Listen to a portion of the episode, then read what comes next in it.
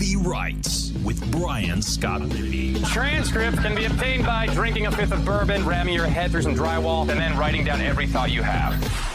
What is up on a Friday? I am Brian Scott Rippey. Thanks for tuning in to another edition of the Rippy Writes podcast powered by Twisted Tea. Today we have the Oxford Ortho Letterman's Lounge Athlete of the Week, Jonathan Nichols on, former Ole Miss kicker. We talked about his career, the art of kicking the football, how he became a college kicker from Pillow Academy in Greenwood, Mississippi, the Eli Manning years, his short professional career that was pretty wild in its own right, and a whole lot more. Great guy. I really think you'll enjoy this conversation and take you down memory lane a bit. Before we get to that, though, I wanted to take a quick break to remind you this podcast is brought to you by C Spire. Time to upgrade your home internet to the best service in the market with C Spire Home Fiber. The past few years have proven how important it is to have reliable home internet connection for you and your family. That's why C Spire Home provides the most reliable internet service with 99.99% uptime. C Spire also prides themselves with best customer service in the home internet market. Their customer service is award winning, local, based out of the Southeast with industry low call wait time. C Spire provides one gigabit and 300 megabit internet packages to homes across Mississippi, Birmingham, and Southern Alabama regions. C Spire is also proud to announce the release of their brand new 2 gigabit and 8 gigabit home internet plans. Save yourself the hassle by not waiting for your internet connection to drop with the other guys. Call or go online to cspire.com slash home today and use promo code RIPPEE, R I P P E E, and you'll get one month of free service. So you get a free month of internet service and the best internet service in the market just for listening to this podcast. How about that? Check them out. C Spire, customer inspired. This podcast is also brought to you by Skybox Sports Picks. Who is Skybox Sports Picks? Well, glad you asked. The world's best gambling handicapping website, the inventors of the Skybox Matrix Interval, an advanced modeling mechanism that has helped propel Skybox to the top of the sports handicapping industry. If you're a Skybox member, you went 11 and 4 on NFL picks over the weekend, plus 8.5 units. Some of you out there who didn't mm-hmm. use Skybox probably hurting in the wallet, probably hurting in the old Venmo account, having to pay the man. You should sign up to Skybox Sports Picks today. Go online, find a picks package within your price range. You can try it for a day, a week, a month. You can try NFL, you can try college, you can try all the sports. I recommend going with a year long all access pass because you will make every year a profitable one with Skybox. You don't want to lose money this football season. Maybe we're a month and a half into this. Maybe you're already in a little bit of a hole. Use Skybox to help you pull out of it. They are the professionals. They're Picks are based on data and modeling, not leans five minutes before kickoff. They'll send you picks in a nice color coded spreadsheet, and boom, you're more equipped to profit than you were before signing up for Skybox. Check them out, skyboxsportspicks.com. Use the promo code RIPPEE, R I P P E E, and that'll get you 20% off any purchase. Check them out, skyboxsportspicks.com. Real quick before we get to Jonathan, uh, I guess I don't do this often enough, but uh, I guess content plug announcement. We do have a story up on Rebel Grove dot com on Caden Prieskorn and how he went from a prep school quarterback with no FBS offers to an SEC tight end with an NFL future. We also talked about the journey along the way, losing his father, becoming a father, and learning to appreciate the good in life as it comes. So he's a great guy. It's a great family. I really enjoy getting to know them a little bit more, at least getting to know their story a little bit more. So if you want to check that up, it's up on rebelgrove.com. I just probably need to start making a note of it when we post stuff like that. So it's up there, free to read. Check it out if you want to. All right, here's Jonathan Nichols. All right, we now welcome on the Oxford Ortho Letterman's Lounge Athlete of the Week, Ole Miss great Jonathan Nichols. I appreciate you joining the show, man. How are we doing? Doing good, man. Glad to be here. Thanks for having me. Absolutely. So you were uh, coaching or watching some youth sports earlier tonight as we record this a little bit later on a Tuesday night. Are you coaching or are you just a bystander? Well, my son's in fifth grade. I was coaching the fourth and fifth up until this week. Our last was uh, last week, so I just took him out to watch the sixth grade play tonight. Okay, awesome. Is he a fellow MIS uh, uh, student. So I went to Jackson Academy. I know you went to Pillow. Is he uh is he at PCS? What uh where where's he uh where's he playing sports at? He is. He's at PCS. Okay, awesome. So I guess we'll just get started from the beginning. You were from Greenwood, Mississippi you become a kicker at Ole Miss. You become one of the greatest kickers in Ole Miss school history. How does that happen? You're like six foot. I I, I read your. uh They even have your rivals in uh scout bio from back in the day. So you're like six foot one seventy five. I can't imagine that was all you played in high school. How'd you become a kicker? Uh, playing soccer. I probably we lived um in a place called Doddsville, Mississippi. Nobody really knows that is. It's it's closer to Cleveland than it is to Greenwood. Um, and so my dad's jobs moved over to Greenwood, and we followed and told us at Pillow Academy, and I started playing probably when I was six years old, and um, just just had a leg, you know. I could, and, um, I remember we to we were in seventh grade, and then I was looking for a kicker, and our coach lined up everybody on the team, and we were like halfway through. I was halfway in the line. Um, I kicked off once and booted it, and uh, he said, "Do that again." And then he said, "All right, everybody back to practice. We got a kicker." So um, just started doing that from uh, seventh grade on, grade, and um, all throughout high school. I played. I played a little bit of quarterback and as well. Okay. So soccer, that's a pretty common path to, toward becoming a kicker. We were talking about it before we started recording. Um, you're a dentist, and I work for a firm that owns a couple of dental practices. We were actually talking to a guy out of Birmingham uh, a couple weeks ago that was thinking about selling, and his uh, his son was a kicker, but the guy's British, so he's originally from England. So he played like the real football. Then I guess his kids got Americanized, and he ended up going to kicking college at an SEC school. What is uh what is that transition like? What is it like being a soccer guy and then all of a sudden how learning how to kick in, like an oblong shaped object through some some uprights? Like what is the basics of learning that? Uh, I don't think too much different. I mean, of course, your your angle in on kicks is a little bit different with the soccer ball. You know, of course, everybody of bend it like Beckham, you know, and kick around the ball and different kinds of spin on the ball. And I'm, you know, with a football, you're just kick it straight. So um, it's a little bit on your angles and your approach, but overall, you know, got usually most. I think that would transit for most guys that have a big leg in soccer. They could probably figure out and probably uh, do pretty well kicking a as well. So when did you realize you be you could become a college kicker? At what point did that happen? Like you played, you mentioned you played some quarterback, like you're doing a bunch of different stuff football wise. When did you realize like, okay, I'm pretty good at this, and I might could actually do this at the next level, and then ultimately, obviously, the SEC level. Well, they had a Auburn kicking camp, which it was a um, it was Carol White camp, but they were all over the country. But Auburn was probably closest one to me at the time. So I think I was in the summer of eighth grade going into ninth grade, and my dad took me over there to the camp. Uh, it's like a three or four day camp. And uh, I actually won my division, and then we got to go kick in the stadium. And I guess as a you know as an upcoming ninth grader in the stadium, um, I kicked, and, and if you made it, they let you keep going. So I was the only one left, and this went from eighth grade all the way to twelfth grade. And I was the only one left, and I kicked a 55 yarder in the stadium.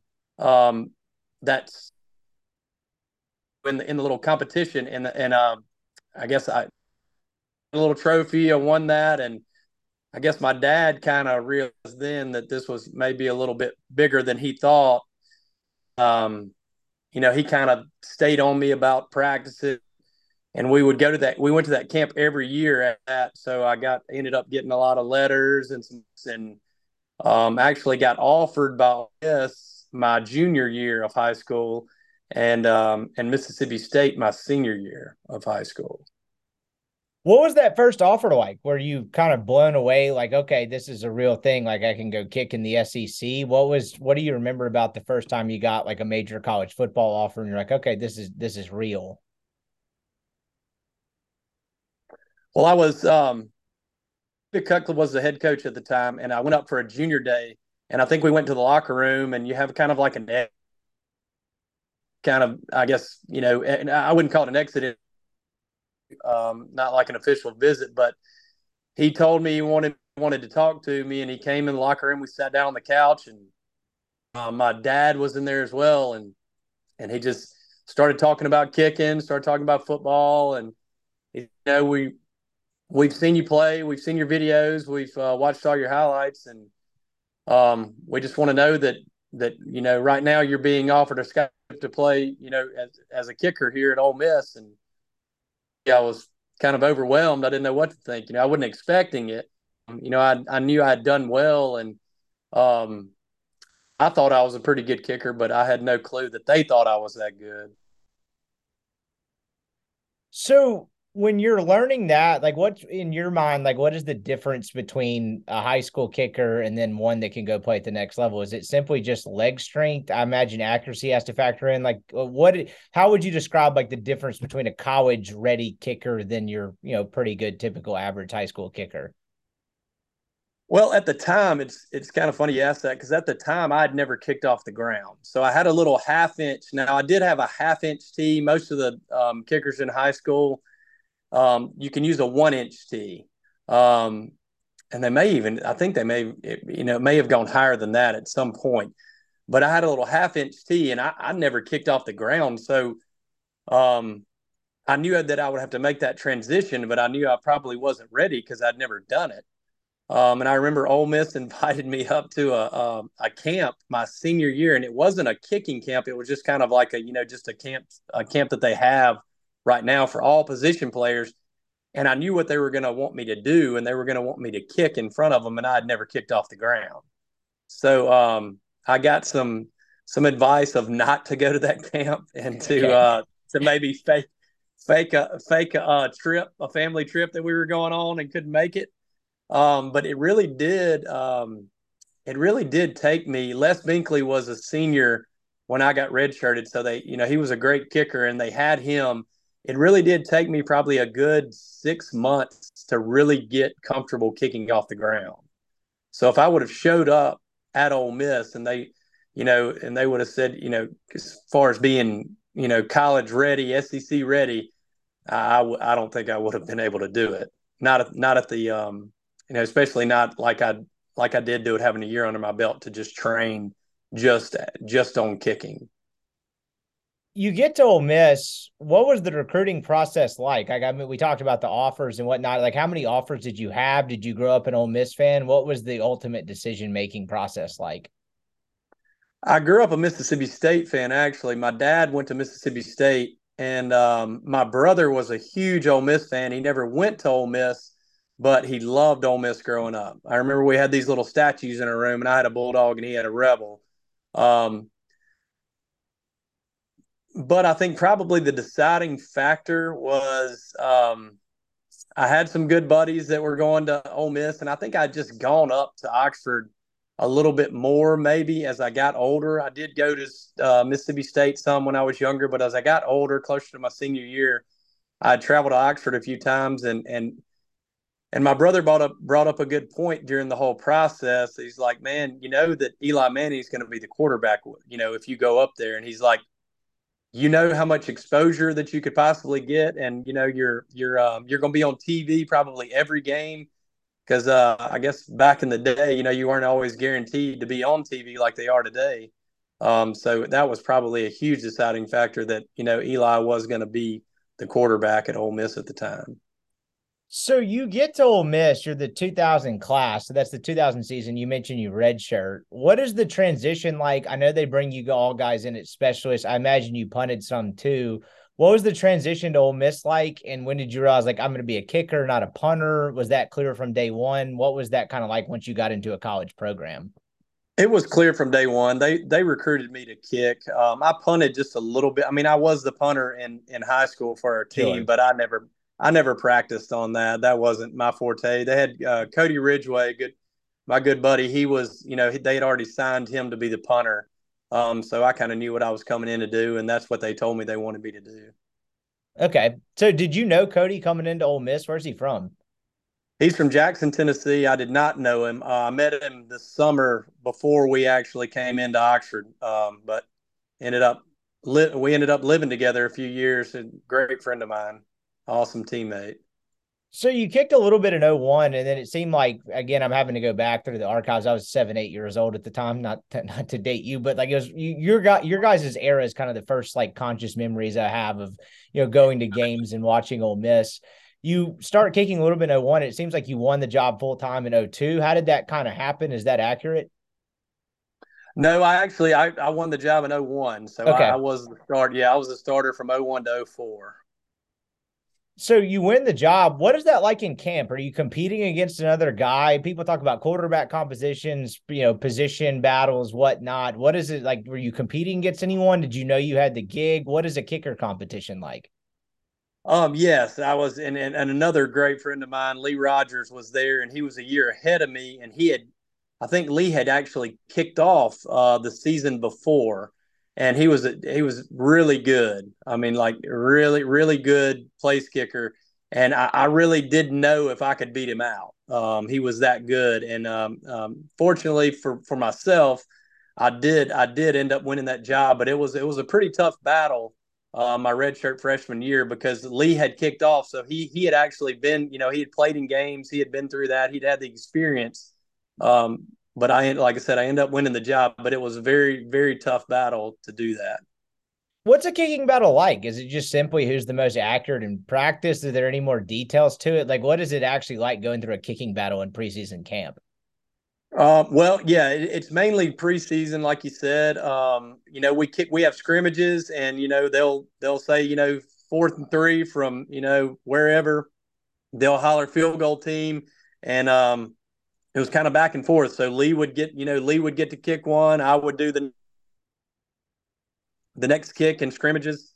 Then we had the um the um it's not the Grove Bowl, but it was a Meet the Rebels. So we had the Meet the Rebels scrimmage they used to do and we um, we were in the stadium, and that's probably the last scrimmage we actually had before the start of season.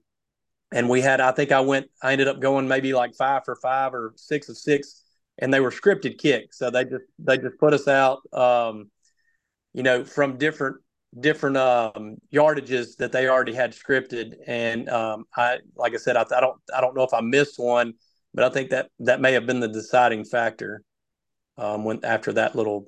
But it, like I said, it was neck and neck. Lee's Lee's a great kicker, and I was fortunate enough to beat him, but I don't want to do it again.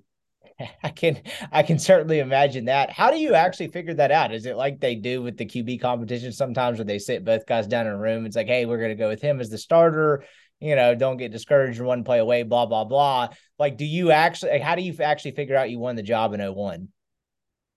Man, you're asking. It's 22 years ago. I don't even. Rem- I don't know if I even remember that, other than the fact that maybe Coach Bisaccia, uh, Richard Bisaccia, was our um, was our special teams coach, and I, I think I just remember him telling me in the hall, um, like in passing, "Hey, man, you're going to start this week." You know, I think that was that was it. Uh, I, I I can't I can't truly remember. I truly can't remember. You know what how it went down, but I think that's how it went down. Okay. I bet one you can remember. Do you remember your first big kick the first time you were walking on the field? I would have, you know, someone who knows nothing about kicking, I'd have been like, okay, let's just get this shit airborne. I'm about to wet myself out here on this stage. What do you remember your first big kick? Well, I don't know about first big kick, but the first time I think we were playing Murray State or Middle Tennessee State, that was like our first game of the season. And the first extra point that um, I actually got to attempt it was uh, uh the snap was rolled, kind of bounced back there, and so I had to stop, and my leg was suspended in the air behind me, and I just kind of one, I just kind of one leg, you know, just kind of swung my leg and and and and kind of putted it through. Uh, I didn't get to go through the whole motion because I had to stop and let um, my holder get the ball down, so that was pretty nerve wracking there. Um, but I, like I said, that's probably my big memory of at first of you know finally getting out there and getting that uh, first kick out of the way, and it was a a snap kind of bounced back there, and and I had to stop. So um, it's always good when you get that first one out of the way. When you win the job and you become the starting kicker, do you have is there like a self confidence process that you go through, whether you make your first field goal or you make a 40 or a 50 or whatever it is?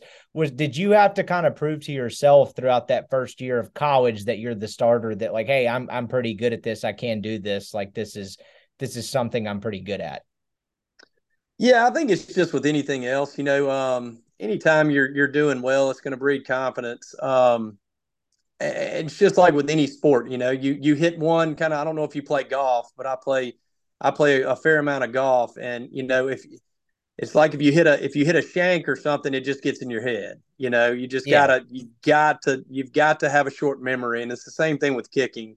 Um, it can get in your head as well. You just got to have a short memory and just try to try to have positive thoughts.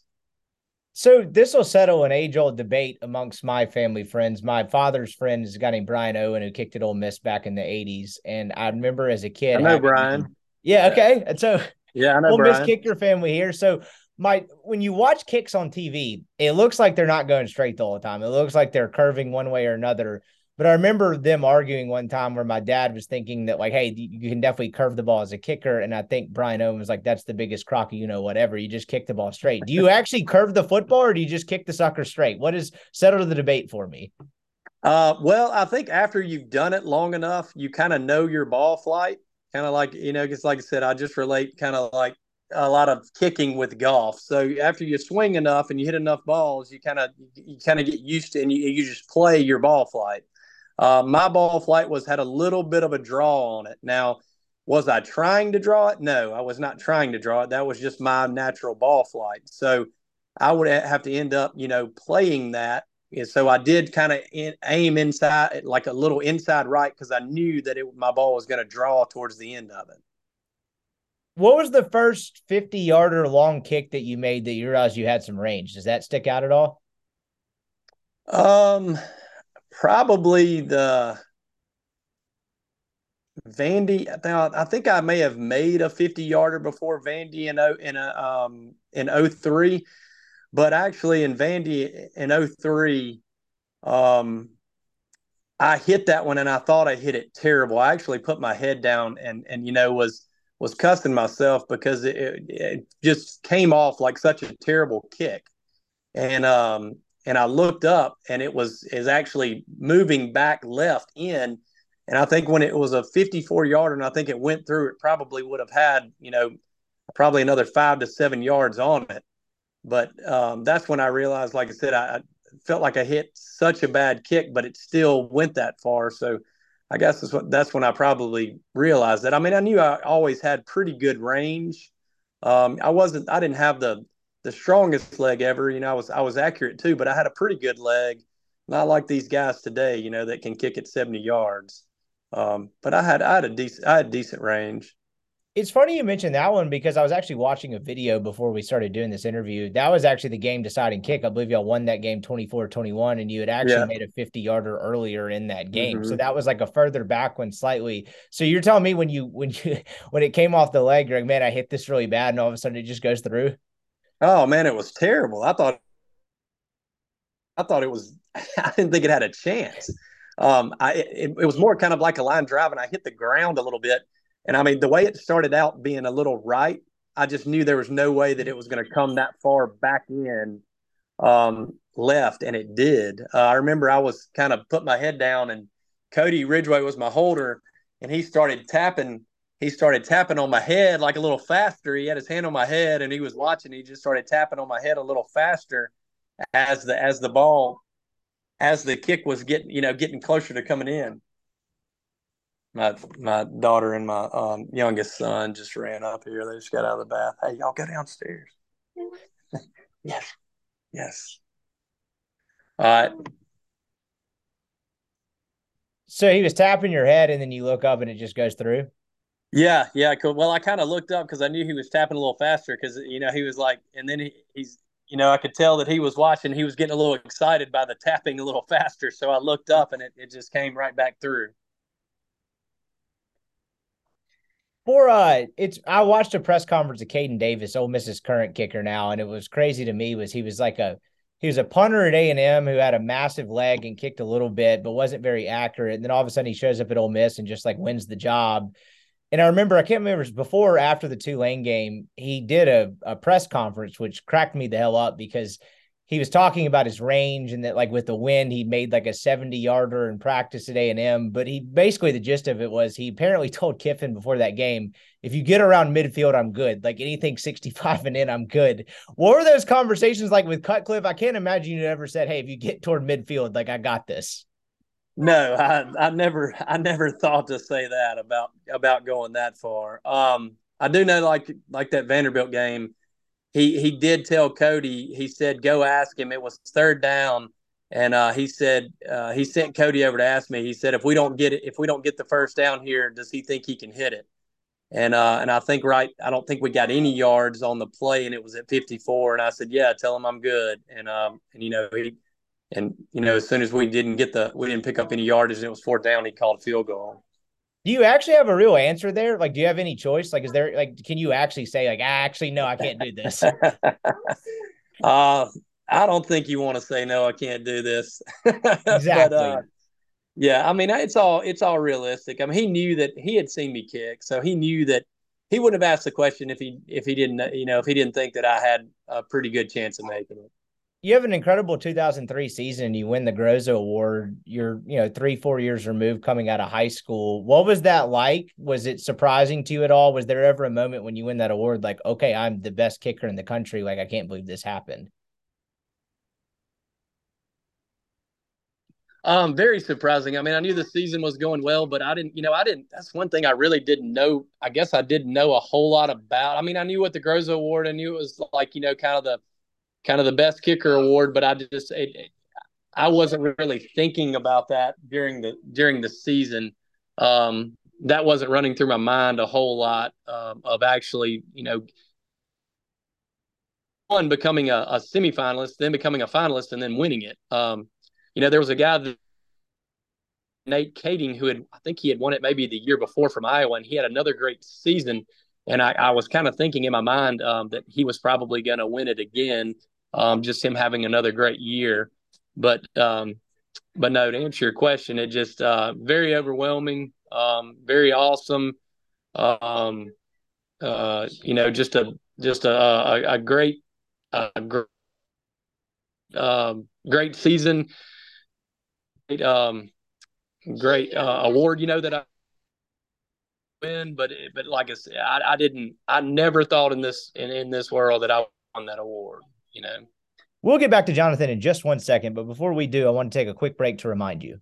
This podcast is brought to you by Twisted Tea. Are you ready to elevate your college football game day experience? Check out Twisted Tea, your go to game day beverage for college football fans. Twisted Tea is unlike any other hard beverage you've ever had before. It's made with real brewed tea and packs a flavorful punch with 5% alcohol and no carbonation, delivering the perfect balance of taste and refreshment that goes down smooth for every game day occasion. No need to settle for the usual. Twisted Tea turns up on any occasion, especially when you're cheering on your favorite team. Whether you're tailgating in the stadium parking lot, watching at a bar, or hosting friends at home, Twisted Tea is there to elevate your game day experience. It perfectly complements your love for college football and your passion for creating unforgettable moments. So let's toast to unforgettable game day experience. Twisted Tea, the drink that fuels and celebrates your love for college football. Keep it twisted. Podcast is also brought to you by LB's University Avenue there in Oxford. Go see Greg if you're Rippy Wright subscriber. That's rippywrights.substack.com. You get a free newsletter from me and discounted meats. Right now, it's three six ounce bacon wrap fillets for 20 bucks. It's about a $40 evaluation you're getting there for $20. Just go in, show Greg proof of subscription, tell him you know about the Rippy Writes newsletter. He'll get you set up, and then go find all of your own favorites. It's the greatest butcher shop in the world. Incredible cuts of meat. I love the filet burgers all kinds of delicious sausages. The tri tip is incredible. It's truly a gem of Oxford and a gem of the South. Check them out. LB's University Avenue there in Oxford. Back to Jonathan. What's the psychology behind pressure kicking? Because I imagine kicking a 45 yarder in the middle of a second quarter against the South Carolina or whoever it may be versus, hey, the game's on the line how do you how do you manage the nerves of realizing the game's riding on your foot? Is that something you ever practiced in terms of just like taking mental reps? What is it actually like dealing with the pressure of like hey this entire football game for three hours now resides on my right foot? I don't think you look at it that in that way. I think you just look at it as that that's something that you've do and that's your job. And you know you go through coaches put you try to put you through situations um, in practice where the whole team's around you and screaming and yelling and they're all standing about two feet from you when you're kicking and everything. So you know it's just something that you've trained for um, and i mean you know pressure is gonna everybody feels pressure you know but people people handle it in different ways. Um, but you just gotta you just gotta uh, go with your fundamentals and you know, like I said, I, I, I, relate a lot of stuff to golf and just, you know, keeping your head down and, and your follow through, you know, and that's all you're trying to concentrate on because you can't do anything about the, about the noise and, and, and about anything like that, about the situation you're in. You just got to kind of go with, with, you know, your fundamentals and your training and, and your experience whether it's Ole Miss's the season or like NFL Hard Knocks, the kickers like the way they practice always cracks me up because like obviously you can only really do a couple of things, right? You stretch, you kick, you do whatever. What is practice like on a weekly basis for a kicker? Like, what did you do? it's probably changed a little bit since I was there. Um, I can't speak for him because I'm not. Um, I don't know what Coach Kiffin does with his uh, kickers uh, these days, but we would go about 45 minutes before everybody else did. Stretch, we'd warm up, and our first two periods were field goal and punting, um, and kick if we had if we were doing it that day. And then after that, would go back into the locker room and we would lift weights, work on anything that we need to work on. Um, you know, um, watch TV sometimes. Uh, had any more schoolwork that you had to get done, we would do that. Um, I remember one time we actually ordered a pizza um, up to the locker room, um, and then we would uh, we would go we would go back out and run with the team. Uh, that was our only thing is we had to go back out to run with them at the end of practice. So we were done. We were done. You know, um, first two periods in is what we had to do. What's it actually like building leg strength? What do you do to gain a stronger leg to get more range? Um, I think anything, any any leg weight you can do. Um, any, any squatting is good. Bunch, we did a bunch of um, quad work and a bunch of hamstring work, so that's it's kind of where a lot of your strength comes from is your hamstring and your flex and your uh, quads and your flexibility. Um, I was very flexible. Um, it helps, you know. Now, probably uh, I wouldn't call myself a, a, a very fast twitch guy, um, because some of these guys are. I mean, Caden Davis is probably a really fast twitch guy because you just don't have that much thump on the ball unless you are. Um, so some of those guys aren't aren't the most flexible guys in the world, uh, just because it seems like their muscles are wound so tight. That's how they, you know, when they when they come back and they kick through it, it's just they they really blast it. Um, but it just, you know, just your normal. We we did a lot of um, hamstring and we did a lot of quad work. This we did a lot prob- of balance work as well. Okay. So this is probably a stupid question, but I've always wondered this. Sometimes on television, when you have a kick and it's hugging an upright, and it's like I can't actually tell if that went in or not, particularly like if it goes over the upright, you're just kind of looking at the zebras below to see if they say, you know, make or miss.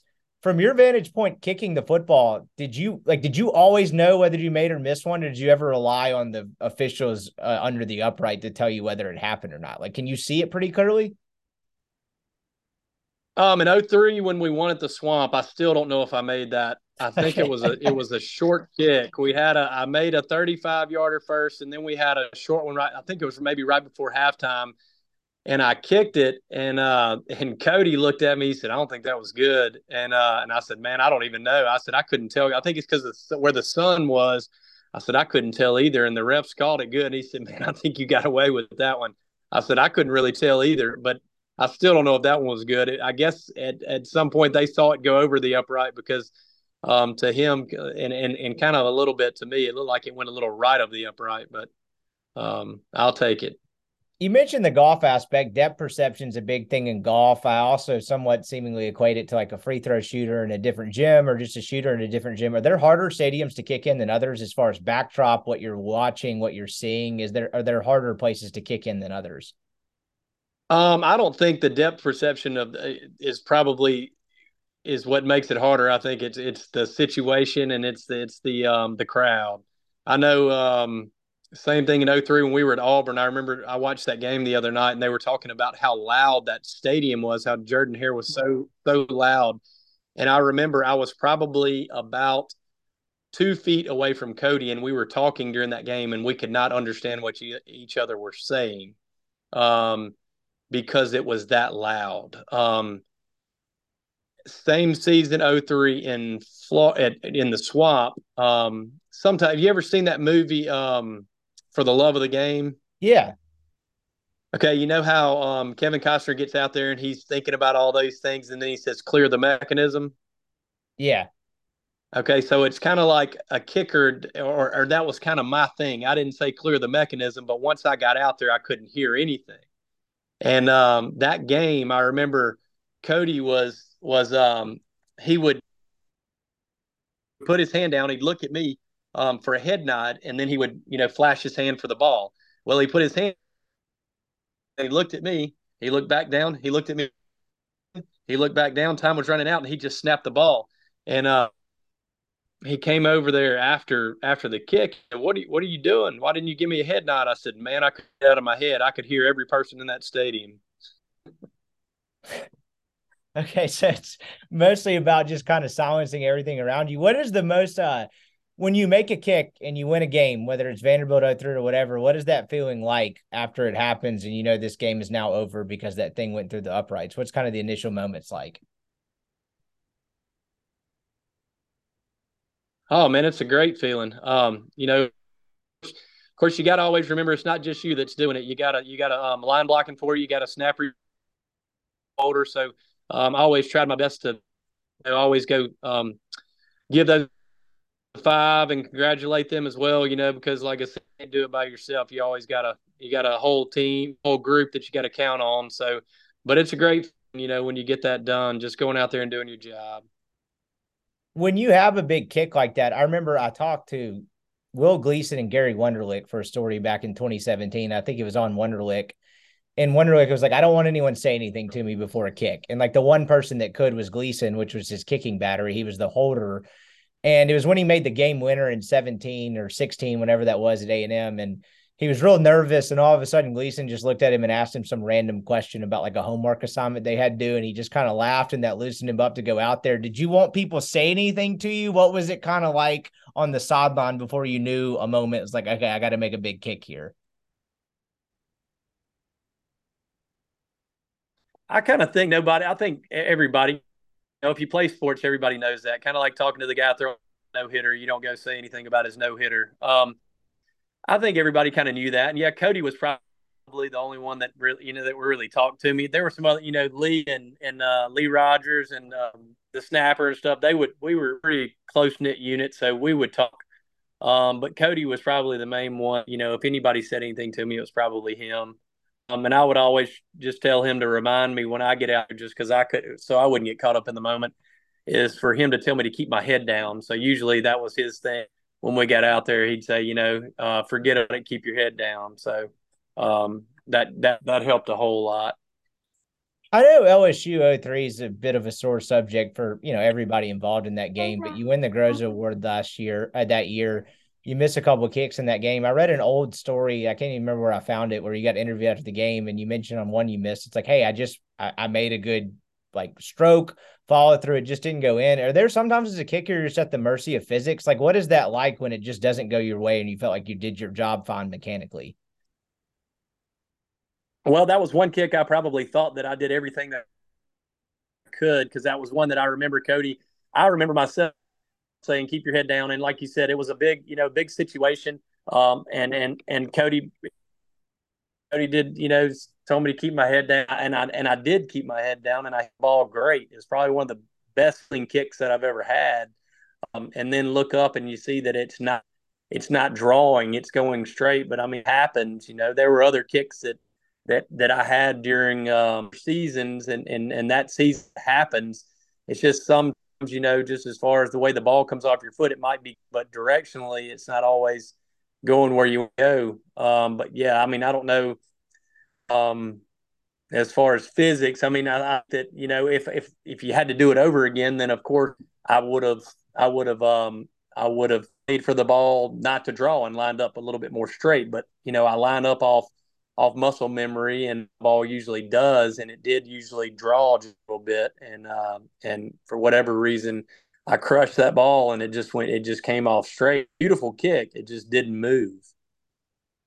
How do you pick yourself back up off the mat after a game like that in a situation like that? I, I can't imagine you know the pressure you're feeling going in and everything that happens after. How do you rebound from a game like that?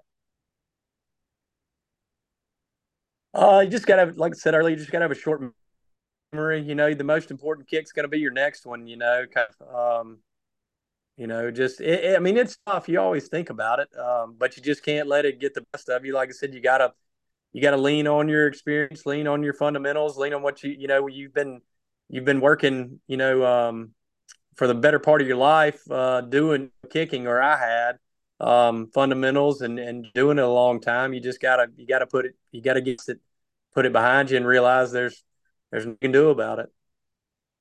Do you have a good Eli story? Did he ever talk to you about a kick? Did he ever say anything? What uh what do you remember playing with him? No, man, he was pretty quiet. Um, I mean, I, we hung out, we hung out a fair amount. No, I mean he he didn't say anything to me, uh, you know, much. He just, just what's up, kicker, you know, all the time. Um, you know, as far as a, about kick or anything, about kicking or anything, he didn't he did anything. I, I do remember. Um, I don't know if you remember this, um, but Peyton was in the Grove, and Eli um, had told us to come over to ten after the game. We'd played an early game um, that week, and we all went over to Grove after it to over to Eli's tent. Peyton was there, and um, we walk up. That I don't know if you remember. Do you remember the incident with Mike Jack? Yeah, I did. Peyton so I don't know all the details of what happened, but I do know that like they, I think he was mouthing off, Vander was mouthing off, and um, you know Peyton had pretty much he's just a kicker, he's just a you know, uh, just kind of you know shutting him down on on talking, and uh, we walk up, you know, he's like, hey Peyton. This is uh, Jonathan Nichols. This is our kicker, and he's he said he he looked at me, shook my hand. He's like, "Damn kicker!" Just shook his head. that, that's pretty good. That seems like very Peyton esque. Man, that's uh that's funny. So that that year oh, yeah. came back oh, for yeah. another year. In 03, you guys win 10 games, you go to the Cotton Bowl. It was really kind of a revival of a program. Did you guys kind of understand the weight of what that season meant in the moment? I'm sure you did probably after the fact, but did you kind of understand the significance of it at the time? Uh, I think we did. I think everybody knew, you know, it was, it was kind of tough. Just you know, we lost the we lost the Texas Tech game, and then we we lose the the Memphis game. So I can remember calling my dad, just being really frustrated and telling him, you know, I just thought that I know we're better. This and, and and you know we we it just seems like we can't put it together. But I know we're better than this. We had no business losing to either one of those teams. Um, especially Memphis, I thought that year. Although they had, you know, they had a great team, and so did Texas Tech. I just thought we were you know, we were the team. We just we just didn't win the game. Um, but then we got on a hot streak, and and you know when we got to that that LSU game, it, I think that was when we realized and how good we played LSU, and then LSU going on to win the national title. You know, I think that really really kind of stuck in our our minds of you know that's that's how good we were and that's how close we were. We'll finish up with Jonathan in just one second, but before we do, I want to take one more quick break to remind you. This podcast is brought to you by HelloFresh. With HelloFresh, you get farm fresh, pre portioned ingredients and seasonal recipes delivered right to your doorstep. Skip trips to the grocery store and count on HelloFresh to make home cooking easy, fun, and affordable. That's why it's America's number one meal kit. A crazy schedule can make it easy to fall back into your dinner time recipe rut. Keep mealtime exciting with over 40 recipes to choose from every week, so there's always something delicious to discover with HelloFresh. With many in season ingredients, you'll taste all the freshness of fall in every bite of HelloFresh's chef crafted recipes. Produce travels from farm to your door for peak ripeness you can taste. I love HelloFresh. It makes the nighttime a lot easier, particularly when you're into a busy schedule. You can just pop something open quick from HelloFresh. Makes it very easy to put together a nutritious, delicious meal without the hassle of having trying to figure out what you want to make and what you want to cook on a given night. Check them out today. Go to HelloFresh.com slash 50 MPW. That is HelloFresh.com slash 50 MPW for 50% off plus free shipping. Check them out today. This podcast is brought to you by Caldera. Fall is here, gentlemen, and it's about to get busy during the holidays. Don't let that stop you from sticking to your habits and being the best version of yourself. That's where our friends at Caldera Lab come in. These guys are the best in the skincare game, and with an easy routine, keep your face looking pretty no matter the schedule. Plus, what's better than a gift of clear skin? Join the over 100,000 men who trust Caldera Lab to show your best self and first impression this fall. Plus, it's a great gift. Let's agree on one thing. You're going to brush your teeth today. Incorporating skincare steps before it guarantees to not mess up your routine, leaving your breath fresh and your face refreshed. Caldera Lab creates high performance skincare products, and the regimen leads off their product lineup a twice a day routine to transform your skin. And just for our audience, we have an exclusive deal. You're not beating this offer. Get 20% off right now by using code MPW at calderalab.com for 20% off right now. Check them out today. This podcast is now brought to you by MC Speech Therapy. Has your child been diagnosed with autism spectrum disorder or another developmental disorder? MC Speech Therapy offers private speech therapy from the comfort of your own home. Other centers may leave you, as the parent, sitting in the waiting room. MC Speech Therapy enables parents to make every moment with their child therapeutic. Using a relationship based framework, MC Speech Therapy can help your child engage, relate, and communicate. Mary Claire Boudreau's doctorate level expertise and passion in helping children with communication difficulties offers articulation and language therapy, parent training, is, is licensed to do virtual therapy across the state of Mississippi. With MC Speech Therapy, you and your family will gain a better understanding of your child while cultivating stronger relationships. For service today, call 903 824 8575 or email her at maryclaire at mcspeechtherapy.net. That is M A R Y C L A I R E at mcspeechtherapy.net. All right, back to Jonathan. Yeah, absolutely. Still to this day, the Travis Johnson pick six, even with the renovations and whatnot, may be the loudest I've ever heard that stadium in my life. It was just an electric day all around. What was the transition after Ole Miss like? Did you try your hand at professional football at all? Did you go straight into the corporate world? Did you consider it all kicking professionally? Uh, yeah, I was I was um, signed as a free agent by the Vikings um, after the draft, so I was there. Um, went up to minicamp, rookie minicamp. I was there over the summer and I was released. Um, I was released right before training camp, before games, and um, and then I came back, and I'd actually, I was really frustrated with that. I thought I'd had a pretty good showing up there, but the the coach at the time had told me that they wanted to re-sign me um, after the and, and for NFL Europe, and um, and I was, you know, at the time I was just really frustrated. I didn't know, you know, I didn't know if they really you know, I didn't sign anything for that, so I didn't know if they that was something that they told guys. They ever actually followed with that? Well, the coach actually gets fired during season, so I had already taken a job. I was living in Houston, Texas at the time, and um, and they called me. I was actually back in Greenwood. I think it was MLK Day, so we were off on that Monday, and I was going to drive back to Houston, and I get a call at like seven thirty in the morning and it was the Vikings, and they they um, said, "Hey, we want to re-sign you to um, play NFL Europe." I said, "Well, man, I've, I've taken a job in Houston, Texas." I said, uh, "I gotta let me see what I can do with this." And they're like, "All right, well, we need to know, you know, in in in like 48 hours." I think was you know a timeline. So I actually um, called the the um, president of our of company at the time, who had actually interviewed me and given me the job, and and uh, you know, we talked, and uh, he wished me well. And I drove out to Houston, packed my stuff, drove back to Oxford, and started training. And went to NFL Europe and uh, and injured my groin probably second day. Oh God! Down there, sent me to Birmingham for uh re sent me to Birmingham for rehab, and I was thought that I'd had to do like a month and a half to two month rehab um, before they would release me or they would do surgery. It could have been a sports hernia. And uh, I rehabbed. I was good to go. They flew me up to Minnesota. Doctors checked me out and they released me. And, and I came back to Oxford and, um, and worked out a little bit. I didn't get any calls. And I just, you know, I just said, it's, I'm, I'm sick of living out of living out of a space. I, I need some stability in my life, and so um, I went back to work. I didn't go to dental school at that time. Um, I actually working another job. I went to dental probably, um, I think it was 2000. So I was about 28, 29 when I started school that life as a professional kicker is just a total crapshoot. You mentioned thinking you had a pretty good camp. It actually, in some ways, and you would know a hell of a lot more about it than me, but like sometimes it doesn't even seem like how good you do. It's just like you have to be perfect, then the opportunity has to come, and then you have to continue to be perfect. Like it's not even anything about how you perform. There's just so limited jobs. They don't spend draft picks on kickers like I imagine part of the frustration was just like this is almost like a dead end. There's just so few of these jobs. I mean, you see in Sunday night football or Monday night football every year. It's like this guy was selling insurance 10 days ago and somebody had a hamstring injury. So now he's kicking in an NFL game. It just seems like a total crapshoot, in my opinion. It is. It, it you know, they're they're expendable. They keep 32.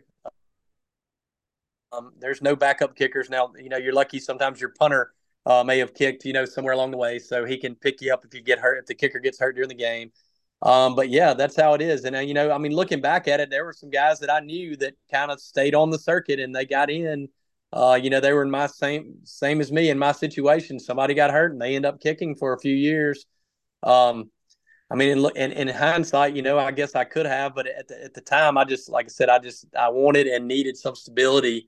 Um, I just didn't, you know, I just, I guess seeing those guys up there, and I think my, my weak point was my kickoffs. And I didn't know if there was anything that I could do to really make my leg that much stronger at the time. Um, and I guess I kind of knew uh, deep down, even though accuracy wise, I probably charted just as good as or better than the guys that they had and they ended up going with at the time. Um, but I, I, just did have, they wanted, they were kind of transitioning away from guys that were doing uh, a guy j- that just did kickoffs and a guy that just field goals. Um, and they were wanting a guy to do it all, uh, minus punting. But, um, that was probably where I just lagged behind a good. And so I guess I kind of knew that yeah, I could probably go out there and and and accuracy wise, I could have I could have played with those guys. I could have been a good kicker, but um, kickoff wise, I pro- that was probably where where my weakness was. As we wrap up here, you're the featured athlete of the week. How often do you make it back for games? What do you think it'll be like walking into the stadium again? Uh, we were at the LSU game. Uh, okay. We had, and we also drove down to watch them, watch them play Tulane. Uh, New Orleans not too far from here. Uh, but I've had season tickets for a lot of years now. But just being where my kids are with their ages and uh, activities and things, we probably we probably average maybe one games making it a year. I mean, I would love to go to all of them, but um, but uh, usually I'll just give my tickets away or something to somebody um, so they can use them. But um, about once or twice a year. I love I love coming back. You know, I hope one of my kids decides to to go there so we can give my wife and I an excuse to get a place up there one day. I imagine having the 03 team back together LSU weekend was a pretty special experience. I mean, it was cool for everyone in the stadium just watching you guys on the field. I bet that was pretty awesome.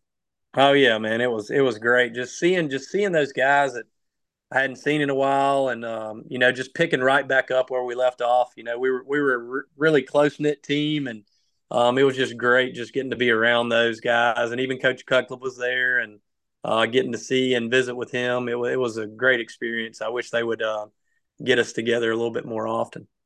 Last thing I have for you: if I told you you had five minutes to stretch, what's the furthest kick you can make today? uh, probably I may push it a little bit um, past an extra point, but you got the question that you need to ask is is how the question that you need to ask is how sore am I going to be for about two weeks after I do that? Okay, would you how, if you had to make like a forty yarder, how many tries would it take, and how sore would you be? Uh, I don't know. It may take me a couple tries, but I, I guarantee you that I would feel it uh, for a good two to three weeks. That's the perfect answer. He is Jonathan Nichols, Ole Miss great. I really appreciate the time, man. I enjoyed this a lot. I appreciate you joining the show, and I hope y'all have a wonderful weekend back in Oxford. Yeah, you too. Thanks, Brian. Thanks for having me. That's going to do it for our show today. Really appreciate Jonathan's time. Hope you enjoyed that interview as much as I did doing it. Learned a lot. Really appreciate him joining the show. We'll be back on Sunday with Weldon. Y'all have a safe, happy weekend, and we will catch you on Sunday.